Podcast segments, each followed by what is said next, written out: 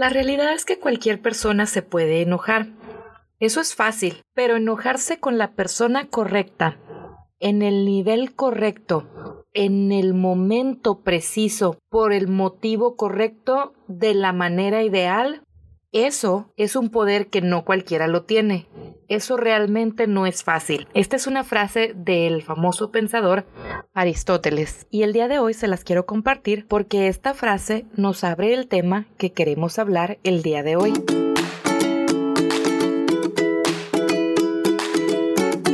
¿Alguna vez te has preguntado cómo le hace? Yo también, todo el tiempo. Y así nace el podcast Estrategia, Negocios y Dinero mi nombre es Larisa Dávila y en mi trabajo como consultora de negocios me conecto todos los días con los mejores estrategas en diferentes áreas y ahora, a través de este podcast, los traigo hasta ti compartiendo las herramientas y recursos para desarrollar nuestras empresas y alcanzar la libertad financiera. Quédate con nosotros y aprendamos juntos.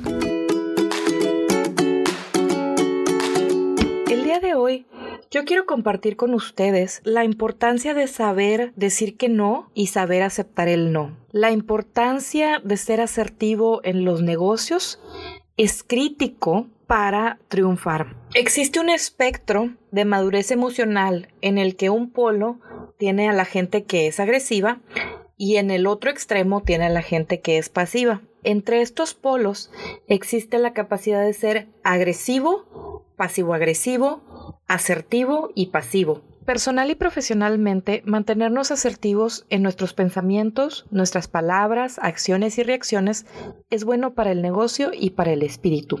Muchos empresarios tienen un buen producto, tienen la atención del mercado y tienen el empuje para triunfar, pero no tienen la madurez emocional para supervisar un negocio y les ganan las reacciones agresivas o pasivo-agresivas, creando una reputación negativa con los clientes, los empleados, los proveedores, reduciendo exponencialmente las posibilidades del éxito. Por el contrario, las personas que tienen un comportamiento pasivo son víctimas de constantes abusos y difícilmente pueden triunfar en cualquier área de su vida. Nadie mejor que tú sabe si te es difícil o fácil ser asertivo. Si no lo puedes controlar, lo mejor es buscar ayuda profesional para desarrollar estrategias que te ayuden a mejorar. También existe muchísima información en línea que puedes encontrar para ayudarte a mantenerte en un estado asertivo en todo momento. Es muy fácil analizar en qué parte del espectro estás, en qué parte del espectro te encuentras. Solamente tienes que analizar las últimas relaciones que has tenido o las últimas transacciones que has tenido en tu vida.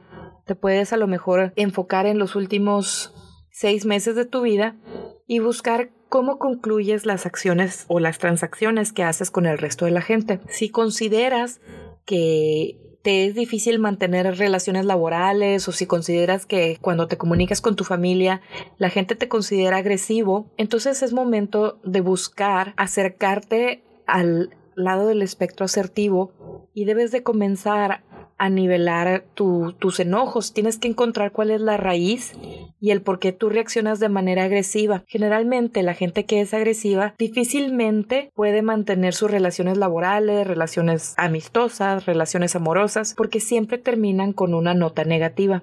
Las personas pasivo-agresivas también tienen un problema porque constantemente están mandando mensajes que no son necesariamente agresivos, pero lastiman a la gente o las hacen sentir incómodas. Y es difícil entablar un negocio que pueda durar a largo plazo o es muy difícil mantener empleados leales. Posiblemente vas a mantener empleados que necesiten ser parte de la empresa porque necesitan el dinero, pero no necesariamente van a ser empleados que van a ser leales a la empresa o que van a dar lo mejor de sí para hacer que la empresa crezca.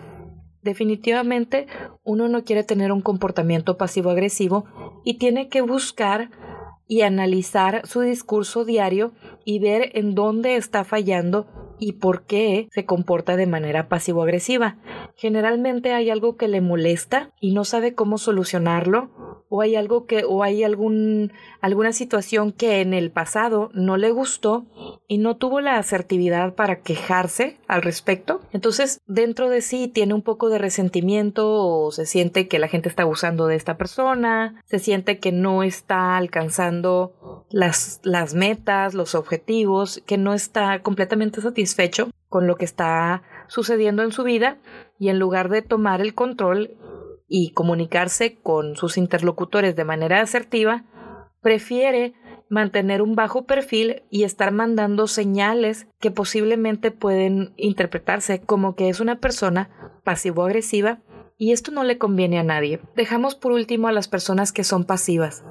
Las personas pasivas definitivamente son las personas que más sufren, porque los clientes abusan de ellas, los patrones abusan de ellas, la familia abusa de la gente pasiva, las amistades. Todo el mundo sabe que la gente pasiva, ah, sí, dile a ella, ah, sí, dile a él. Y en lugar de agradecer por el servicio, por la colaboración, por aguantar, la gente da por hecho que esta gente pasiva no se va a molestar si abusan de ella, si no le pagan, si se tardan en pagarle. Entonces, la persona pasiva, al igual que la persona agresiva o la persona pasivo-agresiva, van a tener muchísimos problemas para estar contentos, para tener una vida plena. Entonces tienen que buscar estrategias para nivelar su comportamiento y empezar a poner en palabras sus sentimientos, analizar las situaciones e identificar en qué momento fallamos y cómo fallamos. Las personas pasivas generalmente tienen mucha dificultad para identificar sus emociones. Por ejemplo, si alguien abusa de ellos, ni siquiera se dan cuenta que se sienten frustrados o que se sienten tristes o que se sienten que no están recibiendo el reconocimiento que deberían haber recibido. Y cuando esto sucede, la gente simplemente se va poniendo más triste, más triste y pueden llegar a caer en depresión o tener algún tipo de ansiedad o lo que es peor cuando ya por fin tienen el valor para, para quejarse o cuando ya por fin deciden hablar al respecto, ya han soportado tanto que están tan enojados que en vez de resolver el problema, terminan su relación laboral, cierran el negocio, renuncian a la empresa, se divorcian, dejan a su familia. Las personas pasivas difícilmente van a lograr tener relaciones que los hagan sentirse felices. En todos los casos, volvemos a la frase del pensador Aristóteles, uno tiene que tener la asertividad y el control y la madurez emocional para enojarse con la persona correcta en el momento correcto, en el nivel correcto, de la manera correcta. Hoy te invito a que hagas este análisis y te des cuenta si tú estás siendo asertivo en tu vida y si no, es necesario que busques las estrategias que te voy a dar a continuación. Primero que nada, tienes que ser bastante observador y analítico a la hora de entablar relaciones laborales, profesionales, o personales con las personas que te rodean. Y después de cada intercambio tienes que pensar, ¿esto fue algo que me hizo feliz? ¿O esto fue algo que me tiene contento? Siento que fue una relación ganar-ganar. Fue una transacción en la que todas las personas involucradas estuvimos beneficiados, sí o no. Si la respuesta es sí, entonces no hay necesidad de seguir adelante.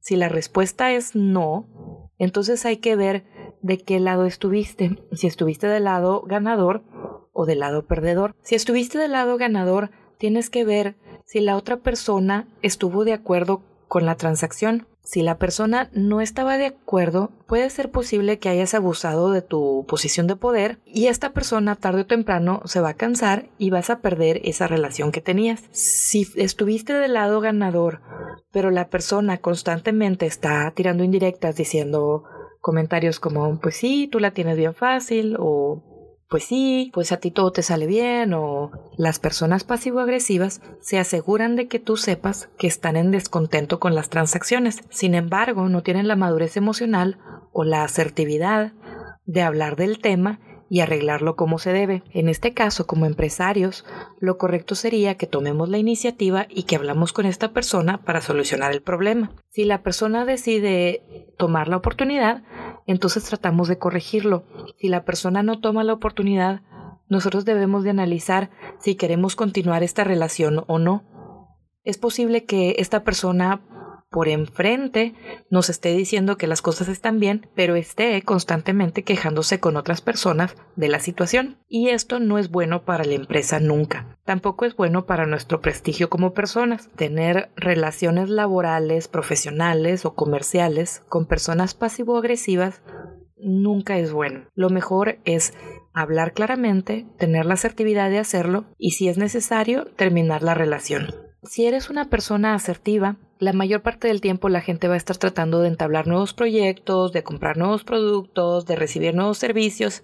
Cuando un proveedor es asertivo y es profesional y mantiene su negocio y sus transacciones laborales de manera asertiva y positiva, la gente difícilmente va a querer cambiar de proveedor porque les genera sentimientos positivos y las transacciones se sienten bien. Y eso es lo que nosotros queremos como empresarios tener diariamente en nuestras empresas. Hay culturas que fácilmente te dicen que no y reciben el no muy bien.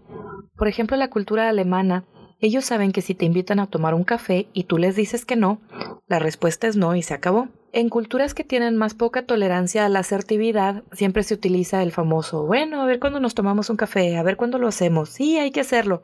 Nadie dice que no, pero recurren a darle largas, a mentiras, a excusas, y eso no necesariamente genera sentimientos positivos. Si nosotros queremos mejorar nuestras relaciones con nuestros clientes, nuestros empleados, nuestros proveedores, es importante aprender a decir no. Por ejemplo, dame un descuento, ¿sabes qué? De momento no estamos ofreciendo descuento. ¿O sabes qué? El producto que te estoy ofreciendo es tan bueno que no creo que te lo puedo ofrecer con un descuento. Además, si yo te ofrezco un descuento, yo no voy a estar contento porque no me estás pagando lo que yo creo que mi producto vale y tú no vas a estar contento porque te lo voy a hacer de mala gana. Lo mejor es que te lo dé al precio que te estoy pidiendo. Si, por ejemplo, se te complica tener esta conversación, otra cosa que puedes hacer es que siempre le subas a tu producto un poco o a tu servicio un poco más del costo que te gustaría recibir. Así, para cuando las personas te piden un descuento, tú puedas hacer un pequeño descuento sin afectar tus números y seguir teniendo ganancias con el producto o servicio que estás ofreciendo. Algunas personas están acostumbradas a hacer los famosos trueques. Esos no necesariamente son buenos. Entonces te piden tu producto o tu servicio a cambio de uno de los productos o servicios de ellos. Uno debe de ser asertivo y simplemente decir que no. Te agradezco que estés interesado en mi marca, sin embargo, en este momento no le funciona a mi empresa. Ese es un ejemplo de cómo podemos ser asertivos a la hora de tener una persona que quiere hacer un trek. Ahora, si vamos a ser asertivos y vamos a aprender a decir que no, también tenemos que aprender a aceptar el no. Y esto es bastante difícil para los empresarios, especialmente aquellos que están comenzando. Constantemente escucho a empresarias o empresarios que me dicen, bueno, es que ninguno de los miembros de mi familia me ha comprado. O bueno, ninguno de los miembros de mi familia viene en mi visita.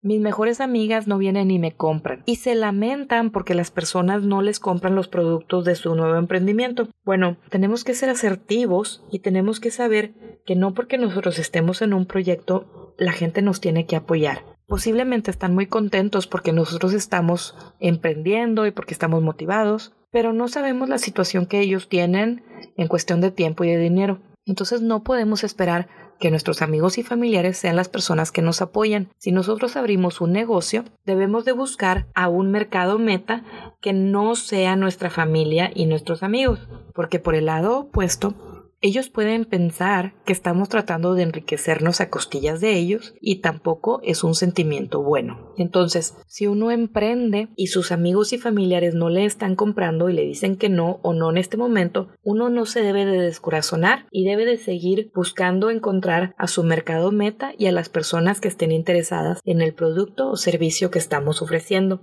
nos tenemos que poner creativos y tenemos que buscar otros canales de mercadotecnia para poder alcanzar a la gente que está destinado a nuestro producto o servicio. ¿Qué te parece?